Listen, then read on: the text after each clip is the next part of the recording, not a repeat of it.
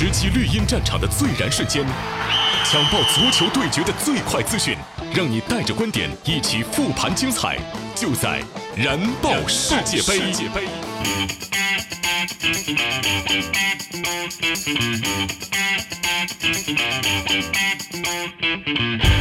喜马拉雅的听众朋友们，早上好！您现在听到的是由百威啤酒独家冠名播出的《燃爆世界杯》，精彩世界杯头条刷不停，回顾最燃的球赛现场，让您听到最新最热、最有话题的世界杯新闻。我是刘洋。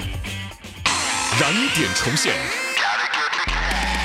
在休战的两天之后，世界杯重燃战火，展开了四分之一决赛的较量。在一场强强对话中，法国拿出了恐怖实力，二比零完胜乌拉圭。十二年后，这支年轻的高卢军团终于再次挺进四强。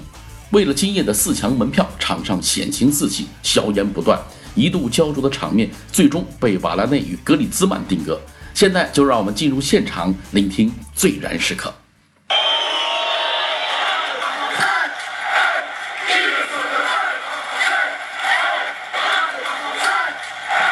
如果说呢，上一场对阵阿根廷的比赛当中，法国是靠着无与伦比的进攻水准战胜对手的话，那么这场比赛法国展现出了强大的防守能力。苏亚雷斯呢，本场比赛在法国禁区内没有一次接球，也没有一次射门，这还是苏牙在世界杯当中的第一次。法国队成功的把苏牙与全队的进攻切割，苏亚雷斯没有了卡瓦尼的策应配合，彻底找不到进攻的办法。法国呢对重点球员限制做得特别出色。上一场淘汰赛，坎特对梅西的限制也相当的成功。值得一提的是，法国是本届世界杯三十二支球队当中身价最高的，达到了十亿欧元。他们的整体实力与板凳深度也是数一数二的。随着比赛的深入，这种优势将变得越来越明显。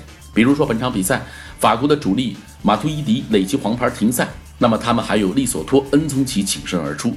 从法国的阵容来看，随便哪名球星无法出场，德尚都能够派上另外一名实力差不多的球星，这就是这支法国国家队真正可怕的地方。最后呢，法国队能够通过个人能力决定比赛的球星也太多，对手根本无法限制所有球星的发挥。在小组赛第一场比赛面对澳大利亚，博格巴站了出来；小组赛第二场面对秘鲁，吉鲁站了出来。淘汰赛第一场面对阿根廷的比赛当中，姆巴佩横空出世，一人制造了三颗进球。本场面对乌拉圭的比赛，瓦拉内与格里兹曼成了英雄。所以大家可以看到，法国队的攻击点太多了，一般的对手啊真的是很难防范。那么接下来呢，法国将要在半决赛面对比利时。呃，对于德尚来说啊，这个下一个对手呢就是提前到来的决赛。如果跨过了下一个对手，那么高卢雄鸡夺冠的希望是非常大的。毕竟呢，在下半区，无论是哪一支球队突围，法国都是很有把握赢下比赛。而乌拉圭这边呢，多少就有些遗憾了。凭借着建立在个人基础上的防守体系和球员们如虹的气势进攻，那么乌拉圭小组赛二百七十分钟零封对手。但任何防线都有其弱点，乌拉圭的这条钢铁防线的弱点呢，不在地面，而在哪儿啊？而在天空。这支呢钢铁防线的主力球员中，身高最高的西门内斯一米八五。而且投球能力也一般。作为防守核心的戈丁，身高只有一米八三。当面对身高超过一米九零的瓦拉内、吉鲁、佩佩们轮番冲击时，这种身体上的差距确实是精神和意志力所无法弥补的。这种出局的方式，或许从让乌拉圭队也是心有不甘，但他们并非一无所获。在穆斯莱拉、卡萨雷斯、戈丁、苏亚雷斯、卡瓦尼等乌拉圭黄金一代身后。克拉索尔特、西门内斯、南德斯啊，包括像班坦库尔等新锐，已经是逐渐成长起来了。他们的未来非常值得期待。在乌拉圭之后呢，出局的是南美的另外一支劲旅巴西。继2006和2010年之后，五星巴西又一次倒在了八强战里。在四年前的米内罗惨案之后，为了呢在俄罗斯复仇的桑巴军团再次遭遇了惨案。执教以来成绩突出的蒂特，却在关键战役里失去了魔力。在世界杯开打之前，巴西呢就被视为是夺冠大热门；而在德国、西班牙先后在小组赛、八分之一决赛出局之后，表现稳定出色的桑巴军团更是被视为了头号夺冠热门。正是这种心态、角色上的变化，影响了这场八强战的走势。为了遏制巴西的进攻，马丁内斯对首发阵容做出了调整，让本来担任后腰的德布劳内改打前腰，卢卡库、阿扎尔组成了双前锋。但在防守时，两人都退回到边路，费莱尼则跻身首发阵容，目的呢就是增加中场中防守的硬度。战术的调整呢，让比利时得以两度取得领先。尽管呢第一个失球有运气的成分，但自蒂特2016年接手以来，巴西所丢的六个球都是来自死球。如果说第一个丢球还有运气成分的话，那么巴西的第二个丢球则是曼城后腰的失误。比利时快速反击时，费尔南迪奥本应早早对卢卡库犯规，然而当他还在犹豫时，比利时中锋已经为德布劳内送出了助攻，而后者呢是轻松摆脱马赛落后破门。在落后的局面之下，蒂特呢中场休息就用菲尔米诺换下了威廉，第五十八分钟又用道格拉斯科斯塔换下了热苏斯。连续的调整之后，巴西制造出更大的威胁。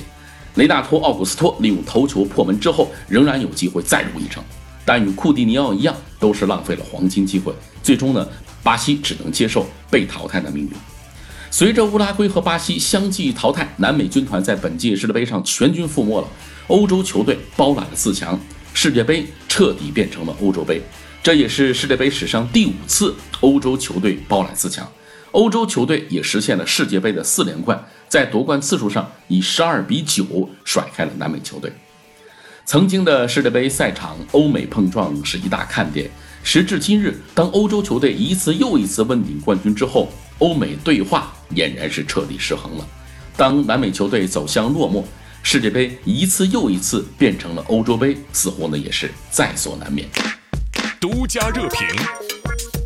虽然是众望所归，但五星巴西还是没有守住南美球队的最后一块阵地。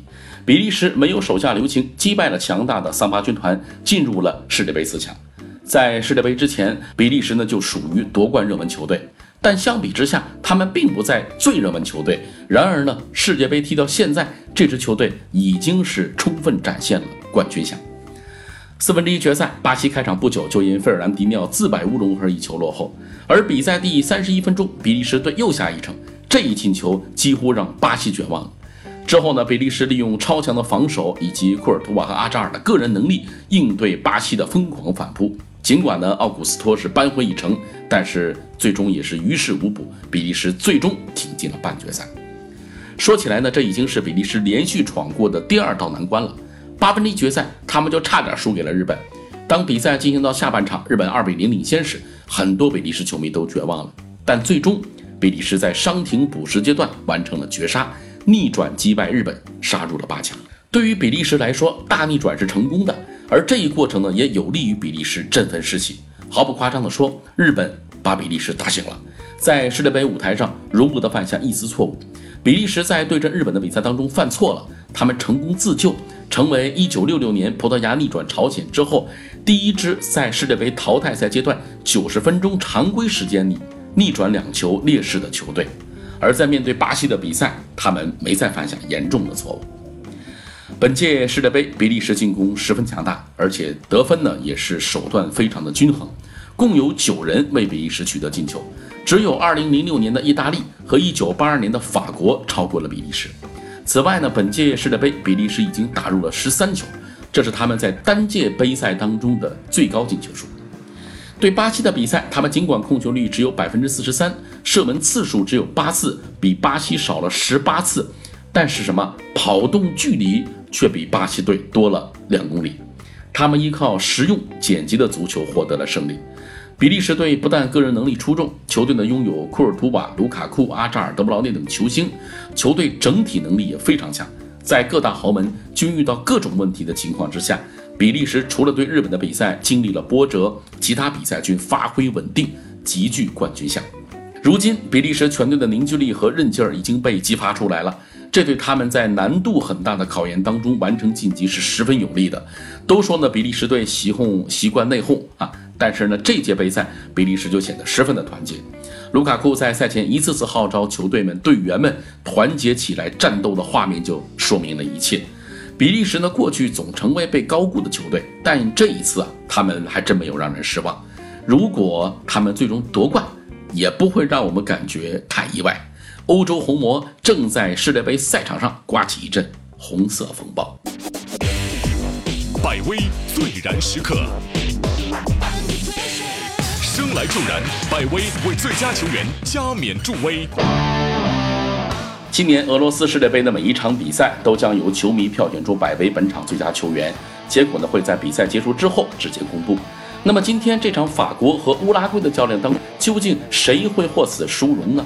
一传一射击破最强壁垒，问天问地，绿茵场谁能与其争锋？本场百位最佳球员就是法国队的前锋格里兹曼。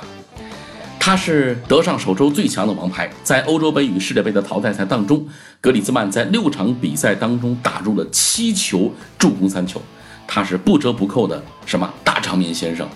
格里兹曼赛前呢都说是半个乌拉圭人，因为对方阵中的戈丁与西门内斯呢都是他的好朋友，而且他的生活方式呢也与乌拉圭人很像，比如喜欢喝马黛茶，讲西班牙语。但是到了场上，正是这个所谓的乌拉圭人彻底是杀死了乌拉圭队。法国队的第一个入球呢，是来自于格里兹曼的助攻。他在禁区右侧开出精准的任意球，瓦拉内在禁区内俯身冲顶破门，帮助球队打破了僵局。第六十一分钟，格里兹曼在禁区左侧轰出一脚远射，乌拉圭门将穆斯莱拉扑球失误，却将球呢是漏进了球网。格里兹曼的这颗进球呢，也帮助法国队以二比零取得了领先。有人说呢，法国将迎来属于姆巴佩的时代，格里兹曼也许就快上位了。但是目前在德善的战术体系当中，格里兹曼还是不折不扣的 number one，特别是打关键比赛的超强属性。算上零一六年欧洲杯以及本届世界杯，格里兹曼在六场淘汰赛的比赛当中打入了七颗进球，助攻三次，一人就制造了十颗进球。在淘汰赛的每一颗进球可以都说是价值千金，能有如此之高的进球效率，真是令人叹服。不可否认。格里兹曼在本次世界杯小组赛当中的表现还是比较平淡的，除了对澳大利亚的比赛当中打入一颗点球之外，格里兹曼呢很少是有亮眼的发挥，而且经常被德尚提前换下。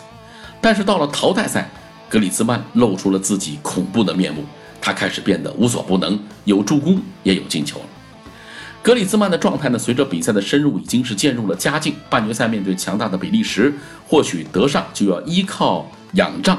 格里兹曼的这种超强的大赛属性，这就是为什么在人才济济的法国锋线上，格里兹曼还是球队头号核心的原因。虽然呢，法国队坐拥姆巴佩、博格巴这样超强天赋的球员，但法国队想要夺取最后冠军的话，绝对是少不了格里兹曼。此前的曼联、巴萨都想抢夺格里兹曼，也都准备掏出一亿欧元的解约金强挖这位法国王牌。然而呢，格里兹曼最后还是选择留在了马竞。如今看到格里兹曼的超神表现，曼联和巴萨或许也是在隐隐作痛。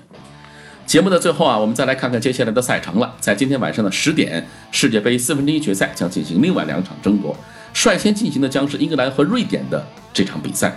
英格兰呢，作为老牌劲旅，此前在世界杯赛场的总体表现并不算太出色。他们上一次夺冠啊，这个夺取世界杯是要追溯到一九六六年。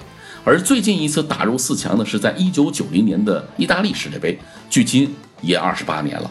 在瑞典最近一次打进四强，同样也是在遥远的二十多年前，在一九九四年美国世界杯当中，他们最终是夺得了季军。那那场比赛呢，无论结果如何，都是时隔二十多年来再进四强。另外呢，最佳射手的争夺也是颇具看点。凯恩在八分之一决赛当中再度进球，那这也让他在本届世界杯的进球数上升到了六个。目前还能够对凯恩形成威胁的，就只剩下了卢卡库、姆巴佩、酒吧、切雷舍夫等几名球员了。凯恩如果想要最终捧得金靴，就需要继续进球，并带领英格兰走得更远。那值得一提的是，凯恩目前已经是追平了莱因克尔在1986年世界杯创造的英格兰球员单届世界杯进球纪录，再有进球，他就能超越前辈了。而下半区另外一场欧洲内战呢，将在东道主俄罗斯和克罗地亚之间进行。这场来自于两个非主流球队之间的战斗，可以看成呢是对黑马成色的一场考验。在之前的十六进八的淘汰赛当中。俄罗斯与克罗地亚各自经过惊险的点球大战，才挺进了八强。其中呢，两队的门将都是功不可没。从之前的数据来看，这两个非主流球队的矛盾之争，很可能会再次以点球大战分出胜负。如果比赛真是进入点球大战，那么俄罗斯的门神阿金菲耶夫与克罗地亚的铁闸苏比西奇就成了比赛的主角了。哪个门神会上演精彩扑救，将会是比赛的一大看点。俄罗斯世界杯的四强即将出炉，最后的好戏啊就要来了。